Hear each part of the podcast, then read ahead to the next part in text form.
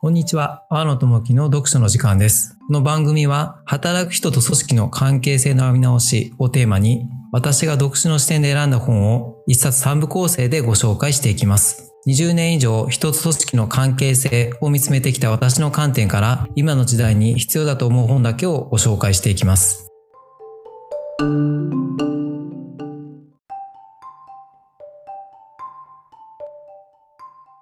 え皆さんこんにちは。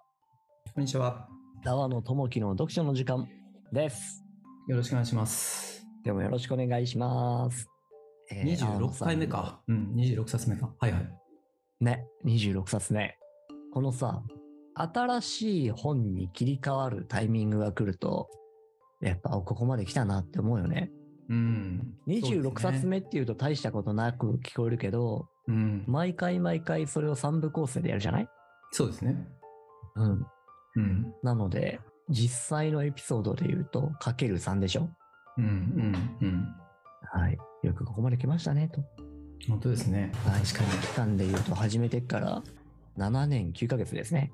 そうですね。超老舗。はい、 どんだけ様に。丸2年ですね。 2年ですね。 2年ですね。そう、あってほしいという願望 が7年9ヶ月。なかなかのいい歴史を持った番組となってまいりました。皆様のおかげでございますと。すね、いや、ありがとうございます。本当。ありがとうございます。聞いていただいてるっていうことが、はい。まあ、モチベーションですよね。はい。ね。まあ、皆さんのおかげですというかね、あの、青野さんの根性のおかげですけど、ね、一番は、ね、いやいやいやい や、そんなことないですよ。毎回、毎回、うん、がっつりと調べてきていただいて、いやいやいや26冊かける1冊を調べる時間が、5、6時間はかかるでしょもっとかかるかもだけど。、うん、まあまあ、仮に5、6時間。うん1冊を決めるまでに、他の本も探して、それにかける時間が同じく3、えー、5、6時間ぐらいだとして、うん、だから、ざっと言って260時間ぐらいやってるわけですよ。うん、まあそうでしょうね。はい。うん、で、さらに収録でね、合計2時間ぐらいやってるわけなので、うん、うん。すごいと。すごいですね。お金にならないことをやるっていうのがすごいですね。大事だと思いますよ。うん、お金じゃなくて、なんか溜まってますかねいや、まあ、わからないけど、溜まってると思いますよ。何か が。腰の上のストレスがたまるとかね。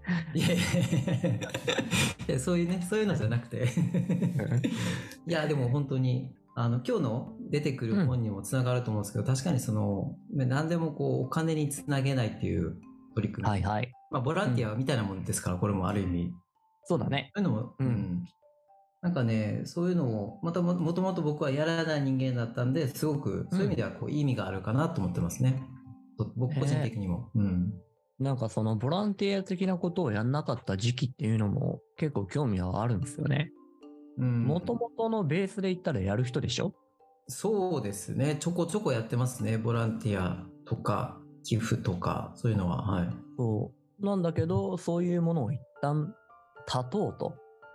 まずはこの世界の断りの中できちんと足場を作 ろうと決めた時期があったわけでしょ まあそうですねきっとねね2010年代はうん、うん、そこら辺の話も気にはなるところですが、うん、じゃあまあ今回の本いきますかはいいきましょう今回はですね多分どのどなたもご存知ないと思います、えー、書籍名が「地道に取り組むイノベーション、はい、人類学者と制度経済学者が見た現場」北川浩太比嘉夏子渡辺隆っていう3名なんですけど、えー、みんなが知ってないっていうのはあ世の中の人が知っていないであろう、うん、あくまで予測ですけど、うん、Amazon で見ると Amazon のレビューがゼロなんですよ、うん、あレビューというかそのコメントがですねはいはいはい結構珍しいんですよこれって2020年に出てる本19年から20年で出てる本なんでうんうんうんはい、しかも出版社がちゃんとついての本だもんね。、中西屋出版、うんまあ、ちょっと学術っぽい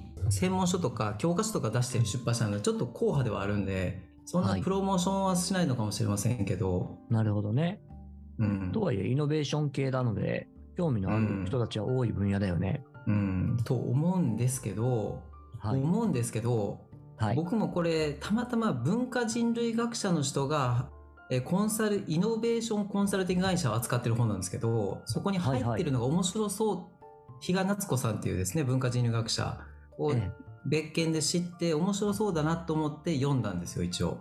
なるほど。とはいうものの、読み出して途中でやめようって思いました。2回ぐらい。え、なんでなんで簡単に言うと、読むのめんどくさいんですよ。うーんななぜかというと、あの、うん要するに文化人類学的な、こう、エスノグラフィー的に書かれてるんですよ。フィードワーク的に。はいはいはいはいはいはいはいはい。だから分かりやすいこう結論があってそこにこううんこう至りました図解されていてじゃなくてはいはいはい。時系列個別事例がいっぱいってそうい。そううそうそうこういうことがあって A さんはこう思った B さんはこう思った C さんが反対したでこういう出来事が起こってその次のことが起こってみたいななるほどなるほど。長えなみた いなっていうかっていう感じなんですよ。で、はい。なのであの分かりやすいビジネス書とかなんかまあ小説を読み慣れてる人とかにはきついかもしれないですね。なんかストーリーが展開しないぞと。そうそう、なかなか盛り上がりとか、うんうん。 山場みたいなのがないので、地道に取り組むイノベーションというか、地味って感じですね、本 当に。おー、よーはまあ、なんですけど、最後まで読むと面白い。い。へえうんいいね。ちゃんと最後まで読んで面白かったっていうのは、いい本ですね。面白かったですよ。そこから派生して、えっと、うん何冊か参考図書を読んじゃうぐらい感じでした、おー、そんなに。で、イノベーションっていうと、知の進化と知の探索が大事っていうことなんで、はいはいはいはい。両利きの経営ですよね、イノベーションというのは。あー、出ましたね。出ましたねはい。既存事業と新規事業両方ともやれと。はい、そうそうそう、だから、まあ、本もねまさにその通りだなと思ったんですけど、まあ、この本をしっかり読むのもそうですし、まあ、新しい参考図書みたいなのを広げていくっていうのも大事っていう、なまるあ、ほそど、んなね。読み方、はい、両利きの読書みたいななるほどね。まあでもまあ普通やってますけどねみんなね 普通いやいやいにややってるんで意外と読書に関しては両利きってやんないと思いますよ。あそうですかねそうなのうん。その両方やると、やっぱなんかモチベーションが続かないじゃないああまあ時間かかるしねそうそう。特に今自分が抱えている方、新しくない方についてはど読書対象にならないことが多いんじゃないかな。まあ確かにねうんなので、両利きの経営できるのは強いですよ。えー料金の読書ね。まあね、皆さんでもとはいえやってる方もいると思う。特に新しいことではないんですけど。はい。で、おい。一応か、本のことだけちらっとご紹介しておかないと何のことかわからなくなるんで、はい。紹介すると、この本は UCI ラボっていうですね、対話にこだわるイノベーションコンサルティング会社を扱ってる本なんですよ。はいはいはい。で UCI っていうのはユーザーセンタードイノベーションっていう略ですね。なるほどね。うん。顧客中心。そうですね。うん。うんうんうん、のコンサル会社5人ぐらいのちっちゃなコンサル会社がありますとええ。でもともとそこは創業から130年ぐらいの広告会社の社内ベンチャーで起こりましたからへー私、えっと、出ましたとええ。でそこがどんな風に社内ベンチャーとして成り立っていくのかとか顧客とどう向き合っていくのかっていうのを経営者3人の人ですね経営者と文化人類学者と外部の制度経済学者の人がそれぞれ語りますよっていうまあなんとも地味な話なんですね。ええ、面白いね。でまあこれイノベーションって書いてありますけど結局そのイノベーションってこう新しいものを起こすですけどはいそ。の伝統ある130年ぐらいの会社が要するにこう既存の社会とか日本社会みたいな、うんまあ、立ち位置ですと。で、はいこのこの UCI ラボっていうちっちゃい会社が新しいことを起こすイノベーションっていうふうに置き換えてその伝統ある組織の中で新しいものがどう起こっていくのかそれでイノベーションがどんなふうに起こるのかをこう見ていきましょうねっていう一事例だと思うんですよねこの本は。うんそういうことですね。うん、にしても、その事例をね、文化人類学的に、要は、より個別事例を深掘りしつつ、日常も深掘りしつつ見ていけるわけうだん、もんね。しかそうでもすねいろんな人の視点でってことでしょそうですね3人のうんうんうん。で一つの本の中にいろんなこう著者の人共著者の人が何人かいて並べられてる本ってたくさんあると思うんですよはいはい、そうですね。普通に普通に、うんでもそれと何が違うかというとこの本でその書いた3人の人が書く、ええまあ、そのそれぞれ書いた後にすごく対話してるんですよ内容についておーやっぱり対はい話にこだわる会組織なんででその対話自体も出してあるんですよここが相違があるとか意見に、はい。ズレがある、それぞれはこう思ったでもまあこういうふうに進んでいったみたいなのも結構赤裸々に書いてあるんでうん。まあ面白いなんか隠し事なしみたいな感じの本ですかね。これは面白いね。そのさ、リアルタイムコミュニケーションをうん後からこうレビューするってめちゃくちゃ面白い取り組みよねって思う。うんうんううんん、うんうんなるほどね。で、そこの判断の理由なんかもそこで話ができるわけだ。そうですね。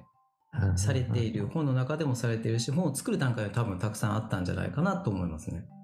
丁寧に作られてる本です ね。丁寧です。でも地味です。 ものすごい地味ですよ。はい。えー、一体誰向けの本なんだろうやっぱり学者さん向けってことか。なんか書いてあったんですけど、まあ、やっぱりイノベーションとか、まあでもそうですね、ビジネス向けと学者向け両方意識してるみたいですね。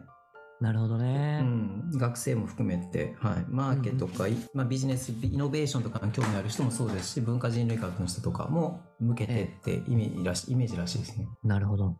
わかりました。いや、なんかね、地味めとかいう話も聞いておりましたけども、今のご説明聞く限りだと、そそりますよね。本当ですかそれは星野さんもだいぶ変わってるから ですよ。 そんなことないですよ。いやいどやいやんいやだけ俗物か。いやいやいやいやどんだけマクドナルドが好きか、僕が。いや僕も好き です。それはね、それはまた別別問 題。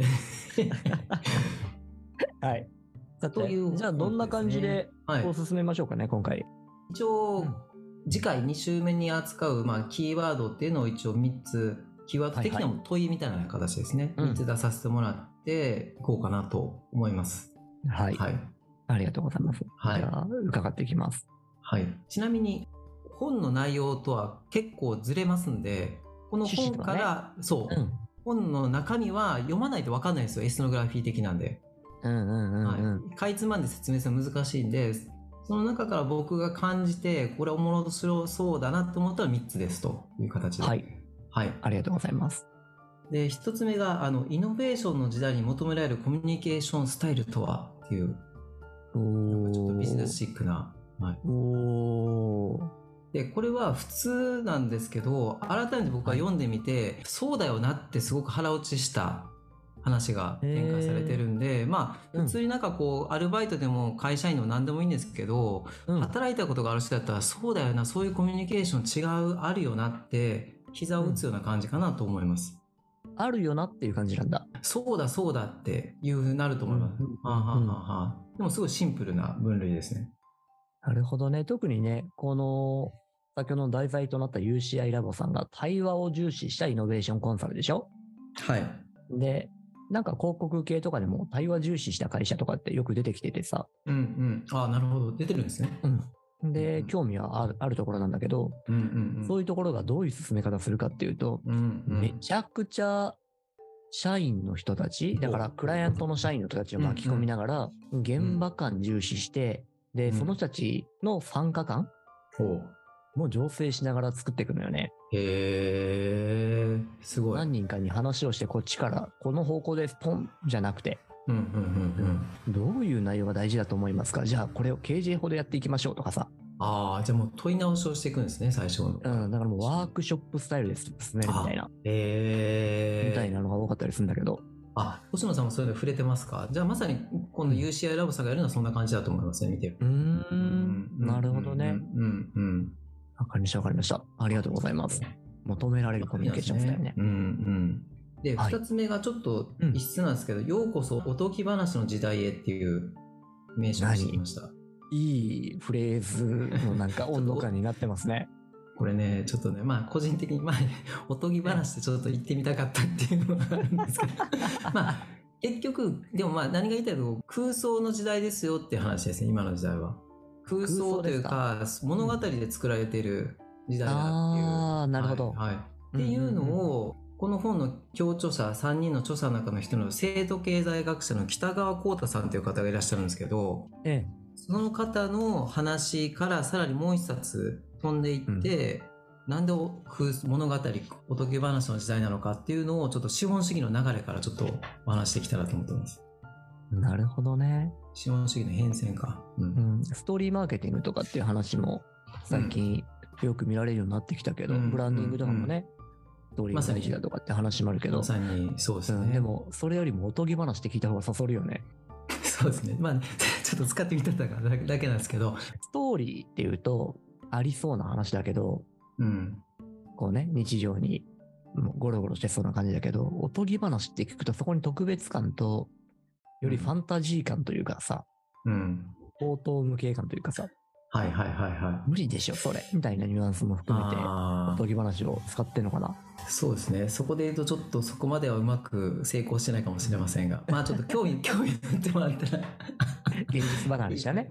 ええまあちょっと、そこは、あの、優しい目で見ていただきたいなと思います が。はい。はい。で、で3つ目は、はい、あの、ちょっと、3つ目は、あの、デザイン思考という落とし穴っていう話。うんうん。これは割とこの地道に取り組むイノベーションの中に出てくる話なんですけども、うんうん。まあ、デザイン思考ってみんな結構有有名じゃないですか、今。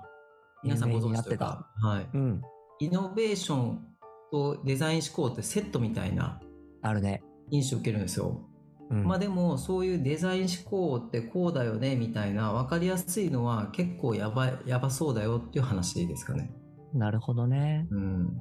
なんか最近出た本でさ、デザイン思考はなぜ、えー社会を変えられなかったかだったかな、うんうんうんなんかそんな感じのタイイトルの本があってうん気にはなってたんだよね。プ。おうん、簡単に言うと結構前から出てきた考えでさ、何十年か前かーら。うんうんでも、その後ワークショップとか、うんうんこうセミナーとかでどんどんどんどんデザイン思考っていう言葉が使われていって、うん結果それが、それほど世の中を変えてない、うんうんうんうん、みたいな、あーこう、直感があると思うんだけど、はい。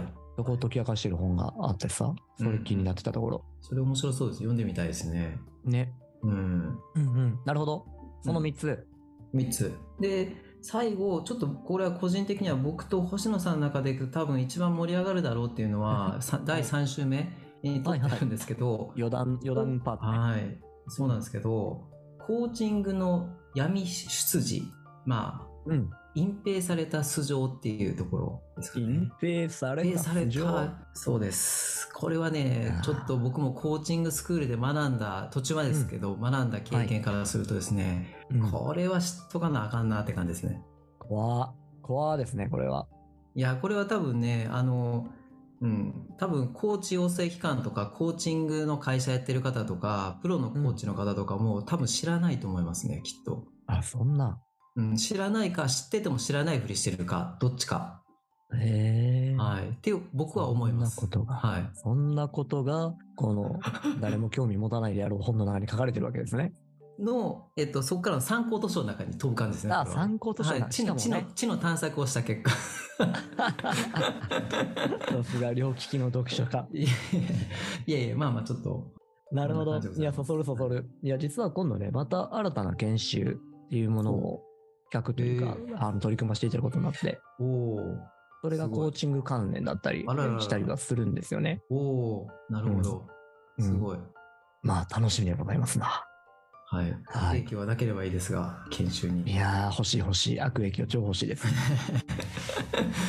まあそんな感じではい展開させてもらいたいと思ってます、わかりました。ありがとうございます。いや、なんかさっき、ちらっとさ、勢いで両利きの読書家とかって言ったんだけど、はい、はい母野さんは両利きの読書家じゃ多分ないよね。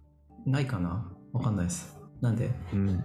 なるべくメインストリームから外れた本を読もう読もうってする派ですよね。かなまあ、両利きの定義だけど さ、はいはいはいはいメジャー本とかって読むのところで。ああいやあのそれは多分ね20代とか30代半ばで終わったんですよそれは多分あー、うんだからそれだけ読んでても多分同じことばっかり言うじゃないですか結局、はいはいはいはいはい。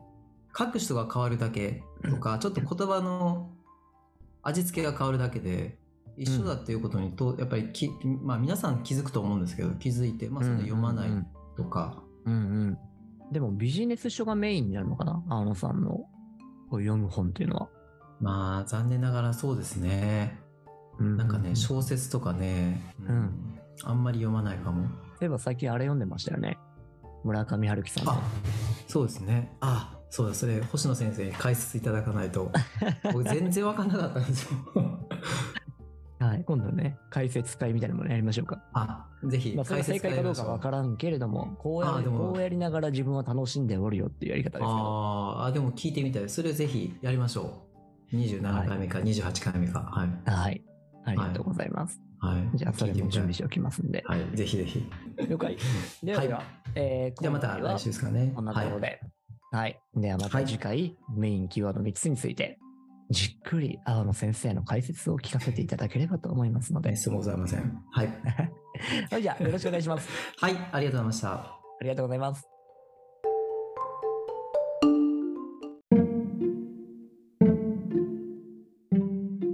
阿波野智樹の読書の時間、お聞きいただきありがとうございます。